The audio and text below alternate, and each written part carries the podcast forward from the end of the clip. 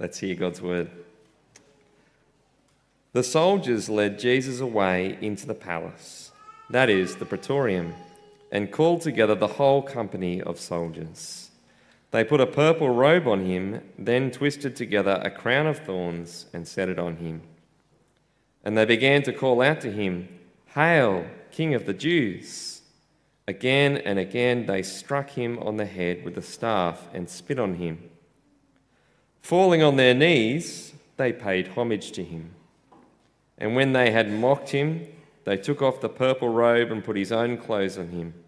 Then they led him out to crucify him. A certain man from Cyrene, Simon, the father of Alexander and Rufus, was passing by on his way in from the country, and they forced him to carry the cross.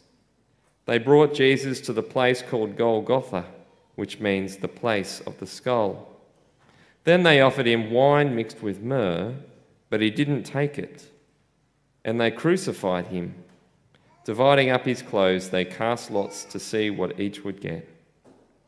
It was nine in the morning when they crucified him. The written notice of the charge against him read, The King of the Jews. They crucified two rebels with him, one on his right and one on his left. Those who passed by hurled insults at him, shaking their heads and saying, So, you who are going to destroy the temple and build it in three days, come down from the cross and save yourself. In the same way, the chief priests and the teachers of the law mocked him among themselves. He saved others, they said, but he can't save himself. Let this Messiah, this King of Israel, come down now from the cross, that we may see and believe. Those crucified with him also heaped insults on him. At noon, darkness came over the whole land until three in the afternoon. And at three in the afternoon, Jesus cried out in a loud voice, Eloi, Eloi, lema sabachthani, which means, My God, my God, why have you forsaken me?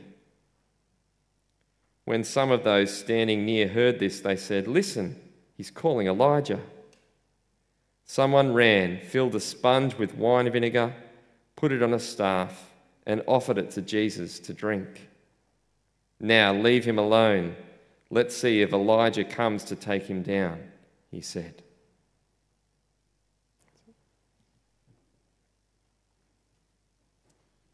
Hey, I think Pete did really well for a last minute change, don't you?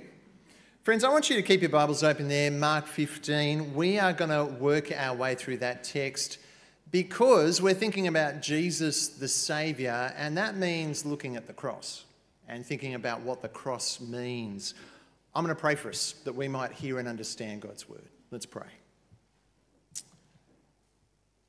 Father, we ask that you might speak to us through your word so that we might meet Jesus. Help us to know the Saviour. We pray this in Jesus' name. Amen. Kalgoorlie, if I say the name of the town, uh, you think of one thing, or you should think of one thing, and that's gold. Uh, it is famous for being an incredible gold mining town. Next to the town, there is this super pit, this open cut mine that is just at this absolute scar on the landscape, but they have mined a lot of gold there. But there's this funny little historical quirk about Kalgoorlie. The first settlers who arrived there in the 1890s, uh, they came for the gold, which was discovered just nearby. And they also noticed that all around the town of Kalgoorlie, there were these sparkly looking rocks, um, shiny rocks with golden flecks, but they weren't going to be fooled. They knew fool's gold when they saw it, iron pyrite. Iron pyrite is this sparkly looking gold that looks like gold, but it isn't gold. And so they simply took these rocks, kind of threw them out of the way. Actually, they used them for road base for their streets. They mixed it into the mortar for their bricks. It was only a few years later in 1896 that they discovered, jokes on them, it wasn't fool's gold. It was gold. And this actually led to a second gold rush where people literally tore up the streets. They tore down buildings to retrieve the gold that they had used as mortar in the buildings. You've got to love the irony of it. What they expected to be true, what they thought to be true, you realize, well, you smile a little bit because you realize how ironic. They missed it. Now, I reckon the same thing happens with Mark's account of the crucifixion of Jesus. Mark actually wants us to see irony. Chapter 15 is this uh, chapter on the cru- crucifixion, and it is, just as we've had it read, you realize it is a crushingly sad picture of the death of Jesus, and the passage just simply lays out what happened. One of the saddest bits, I don't know if you felt this as it was being read, are the way that those people who gather at the foot of the cross, they gather not to pay homage to Jesus, but to mock him. And Mark seems to record all of the mockery in painstaking detail. And here's the reason why Mark wants us to see that the mockers, as they mock, as they taunt, actually jokes on them. They can't see the enormity of what is happening right in front of their eyes. Now, I want to give a little plug for a book here. There is this wonderful book called Scandalous by uh, the New Testament scholar Don Carson. He has this wonderful little chapter. I love this chapter. It's about the mockery at the foot of the cross. And he teases out all the irony in their statements because every statement made by the mockers at the foot of the cross is deeply ironic what was happening right before their eyes and what they said are two different things. So we're going to look at the mockery of uh, the mockers at the cross and we're going to see how they missed what was happening with Jesus and ironically how the, even the things that they say point us to what's really happening. So if you've got your Bibles open, first group, the soldiers, the soldiers at the foot of the cross, and they get a lot of focus. You see in verse 16, we're introduced to them. The soldiers led Jesus away into the palace, that is the praetorium, and called together the whole company of soldiers. And in verse 17, they put a purple robe. Do you see that? Verse 18, they began to call out. And then what follows right through the text are 13 theys. They, they, they. The soldiers are the people who do the majority of the mocking. And the mocking has one theme to it Jesus is king. You, you hear it in what they do, right? They put a purple robe on him, verse 17. They give him a crown of thorns. Ironically, they cheer, Hail, King of the Jews. In verse 19, they fall on their knees in mock homage to the king. Mark actually wants us to see it. Actually, it's the focus of this whole passage. Um, the crucifixion is given verse 24 and verse 25, and then before it and after it is all the mockery of the soldiers as they poke fun of Jesus. See, even there in verse 26, the written notice of the charge against him read, The King of the Jews. Hail the King of the Jews. Now, we recently had a, a royal commission into the way our own soldiers, Australian soldiers, treated Afghan prisoners of war during the, the war in Afghanistan. And I've got to say, some of the findings are horrific and shameful. But we know sometimes the way that soldiers can treat their prisoners with this kind of, I don't know what the word is, gallows humour. That's what's happening here. King of the Jews, ha ha ha. He said he was king, but he's up on a cross. But Mark as he writes this, he wants us to see that there's a deeper irony. They think they're belittling the man who would be king, but Mark wants us to see that their words actually speak truth. The person they are crucifying is the king. Actually, just a couple of chapters earlier, Jesus had been talking with his disciples how, yes, he was the Messiah, but he's the Messiah who had to go to Jerusalem to die and be crucified. In Mark chapter 10, James and John, these two disciples of Jesus, they come to Jesus and they're now assuming that he is the Messiah, the promised king, and they're thinking that they're about to march right into Jerusalem and claim the throne. And so they have one little request of Jesus uh, Jesus, let one of us sit at your right and the other at your left in your glory. Simple request, right? Hey, Jesus, when you get your throne, would you mind giving us positions of power and authority? Is that all right, Jesus? Could you give us those? And Jesus' response to them is that, well, you don't know what you're asking. He actually tells his disciples that he has got to go, the Messiah has got to go and drink the cup, the cup of judgment. Being the king, being the ruler, being the one in charge, yes, that's what he is, but it means going to the cross in order to save. And so he says to James and John, You know that those who are regarded as rulers of the Gentiles lord it over them, and their high officials exercise authority over them. Not so with you.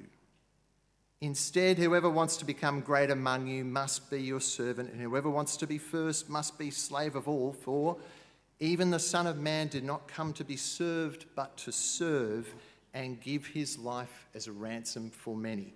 Yes, Jesus is saying, Look, yes, I am the Messiah, but I'm going to the cross.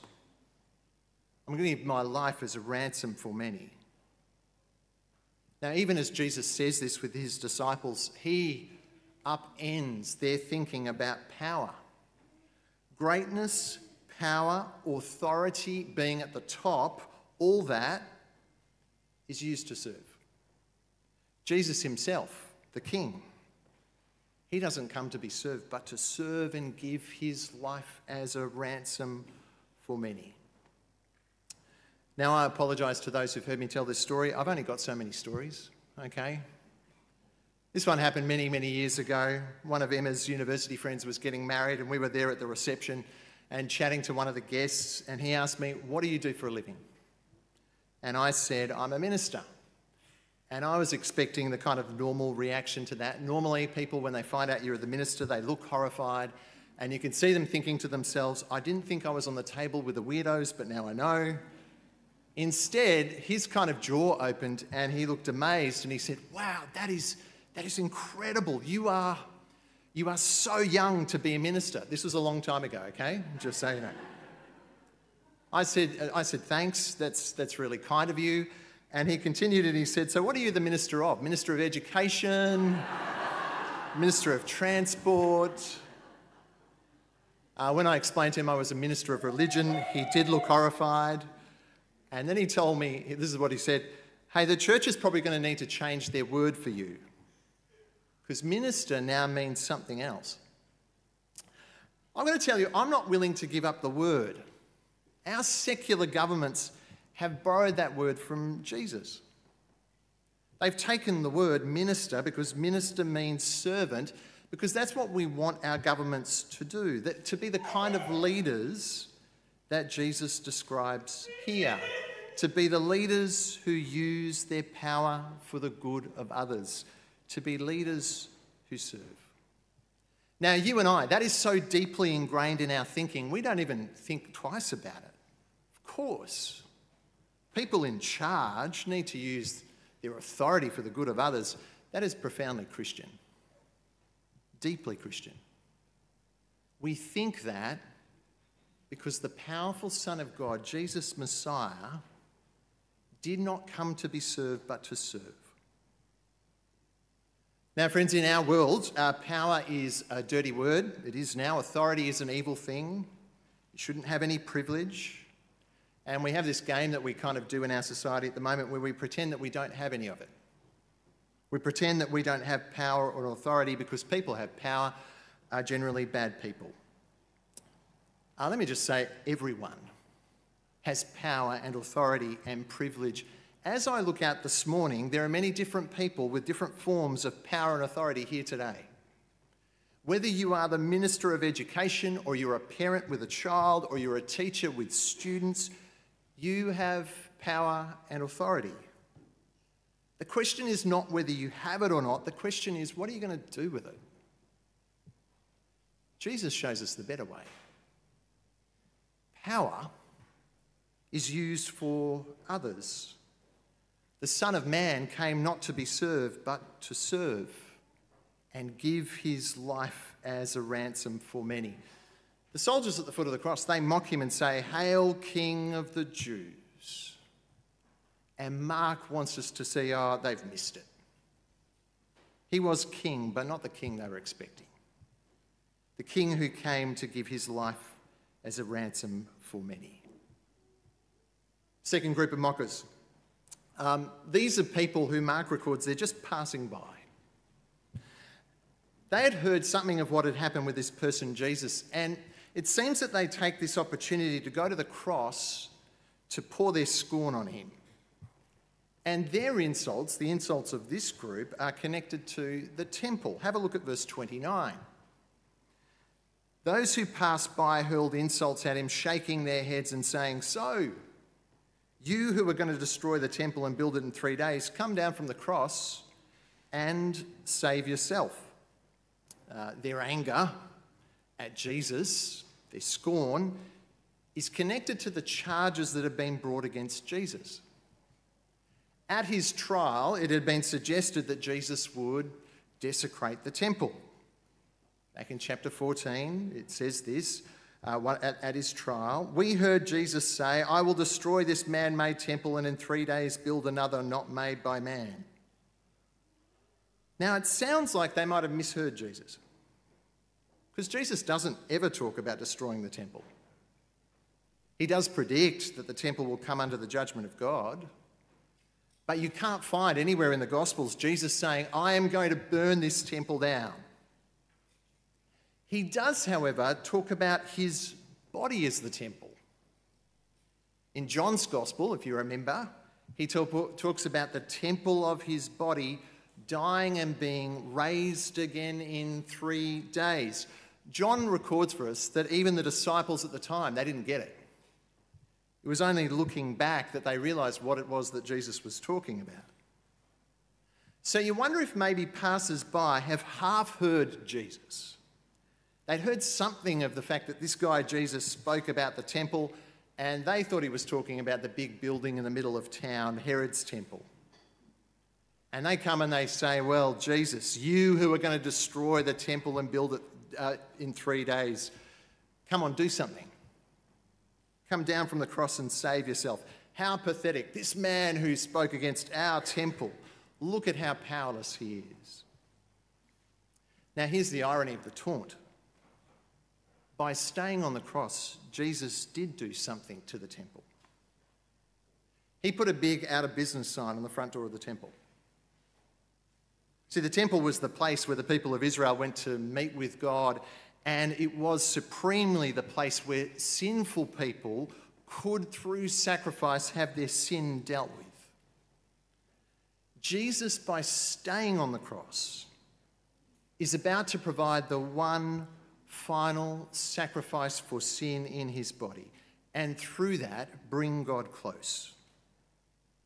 Uh, actually, I think you see the big exclamation mark on this with uh, verse 38, where at the moment that Jesus died, that the temple curtain is torn from top to bottom. The mockers laugh and they say, How could this crucified fool lift a finger against our temple? And yet, and yet, something is happening here. By staying on the cross, Jesus becomes the new temple, the place where we meet with God. The old temple, yes, there is an out of business sign because of the sacrifice Jesus has offered. Now, I think um, that theme here is wonderful good news. Because maybe today you feel some kind of distance from God. You feel it because of something you've done or something that you haven't done. And you're far from Him. Here is the wonderful good news of the cross Jesus did everything that the temple was meant to do. All that is needed, He's done. He gives the perfect sacrifice, it's Him. And because of that, God draws close. Isn't that good news? The last group of mockers. Keep coming with me. It's the religious leaders. Now, I think these guys must have been loving this, don't you? All the way through Mark's gospel, all the way through all the gospels, they are just locked in this battle with the brilliance of Jesus. And finally, finally, they have this troublemaker nailed to the cross, and you can't help but feel their delight in verse 31. In the same way, the chief priests and the teachers of the law mocked him among themselves he saved others, they said, but he can't save himself. Let this Messiah, this King of Israel, come down now from the cross so that we may see and believe. Do you hear the glee? They're enjoying it. Now, they had seen him save They'd seen him heal the sick and make the lame walk again. Of course, they hadn't taken any of that seriously as a sign of who he is. He'd just been a pain in the neck. And finally, now they've got their man. He's nailed to the cross, and they're just there saying, Save yourself, Jesus. A lot like he did for all the other folk. And again, in their words, there is this wonderful, deeper irony. You see, it's because Jesus stays on the cross that he can save others. It's because he does not come down that he brings salvation. In the Garden of Gethsemane, the night before his death, Jesus had said that he would take the cup, if that is what his Father willed, the cup of the righteous judgment of God. Jesus said that he would take what we deserve and pay for our sin. He would pay the price. And that is the heart of the meaning of the cross. Jesus puts himself in our place. He dies under judgment so that our rebellion against him might be paid for. He is Saviour because he didn't save himself. Now, uh, this was meant to be a dry summer. Uh, it was meant to be, right? That's what the forecasters told us. It's ended up being a wet summer, and we've had a ton of very big storms like southeast Queensland is famous for. I, I wonder if you can cast your mind back. I think it was just a few years ago. There was this story of a woman caught in a hailstorm. And do you remember there were these enormous grapefruit size, I can't even imagine that, that's huge. Grapefruit size hail that was smashing her car apart. And inside the car was this woman and her baby daughter, and the story was that she jumped into the back seat and she put herself over the top of the baby seat. And in the papers, I don't, they published the pictures. There was her poor broken body, battered and bruised. Didn't save herself, to save the little one. Here's the irony of the taunt of the religious leaders it's because Jesus doesn't save himself that we are saved. This is how Jesus is our Saviour. He does not stay, save himself, he stays there on the cross. He takes the judgment that is ours. Friends, I wonder if you agree with me that Mark 15 has all of these wonderful kind of ironies. Those who called out their taunts, they missed it, they couldn't see what was actually happening. Now, it's said that when a, an author includes irony in a text, they're winking at you. The idea being that they're asking you, Do you get it? Do you see, do you see it? Do you see the joke? Mark, I think, is doing that here. He, he's asking us if we can see it, if we can get it, if we can see beyond the mockery of the mockers and see the realities behind them. And there's actually one person in this passage who sees what the mockers can't, and he does get it. It's the centurion at the foot of the cross.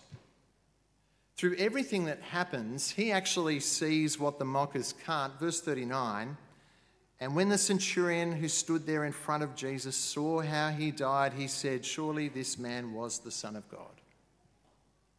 Uh, we don't know what the centurion knew about Jesus. We don't know what he'd heard of him, of Jesus' claims to be the Messiah and from God. We don't know what he knew, but it's clear that he knows enough. And as Jesus dies, he sees enough to realize who Jesus is. And he actually, by the way, is the first person in all of Mark's gospel to actually say, Jesus, yes, he, he is the Son of God. He's the first person to see it. Here's what I think Mark is asking us Can you see it too? Are you like the centurion? Do you see clearly what it is that Jesus has done? Do you get it? I'm praying that we would. Let's pray.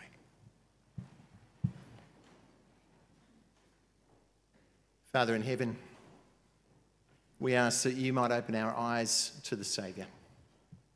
Pray in Jesus' name. Amen.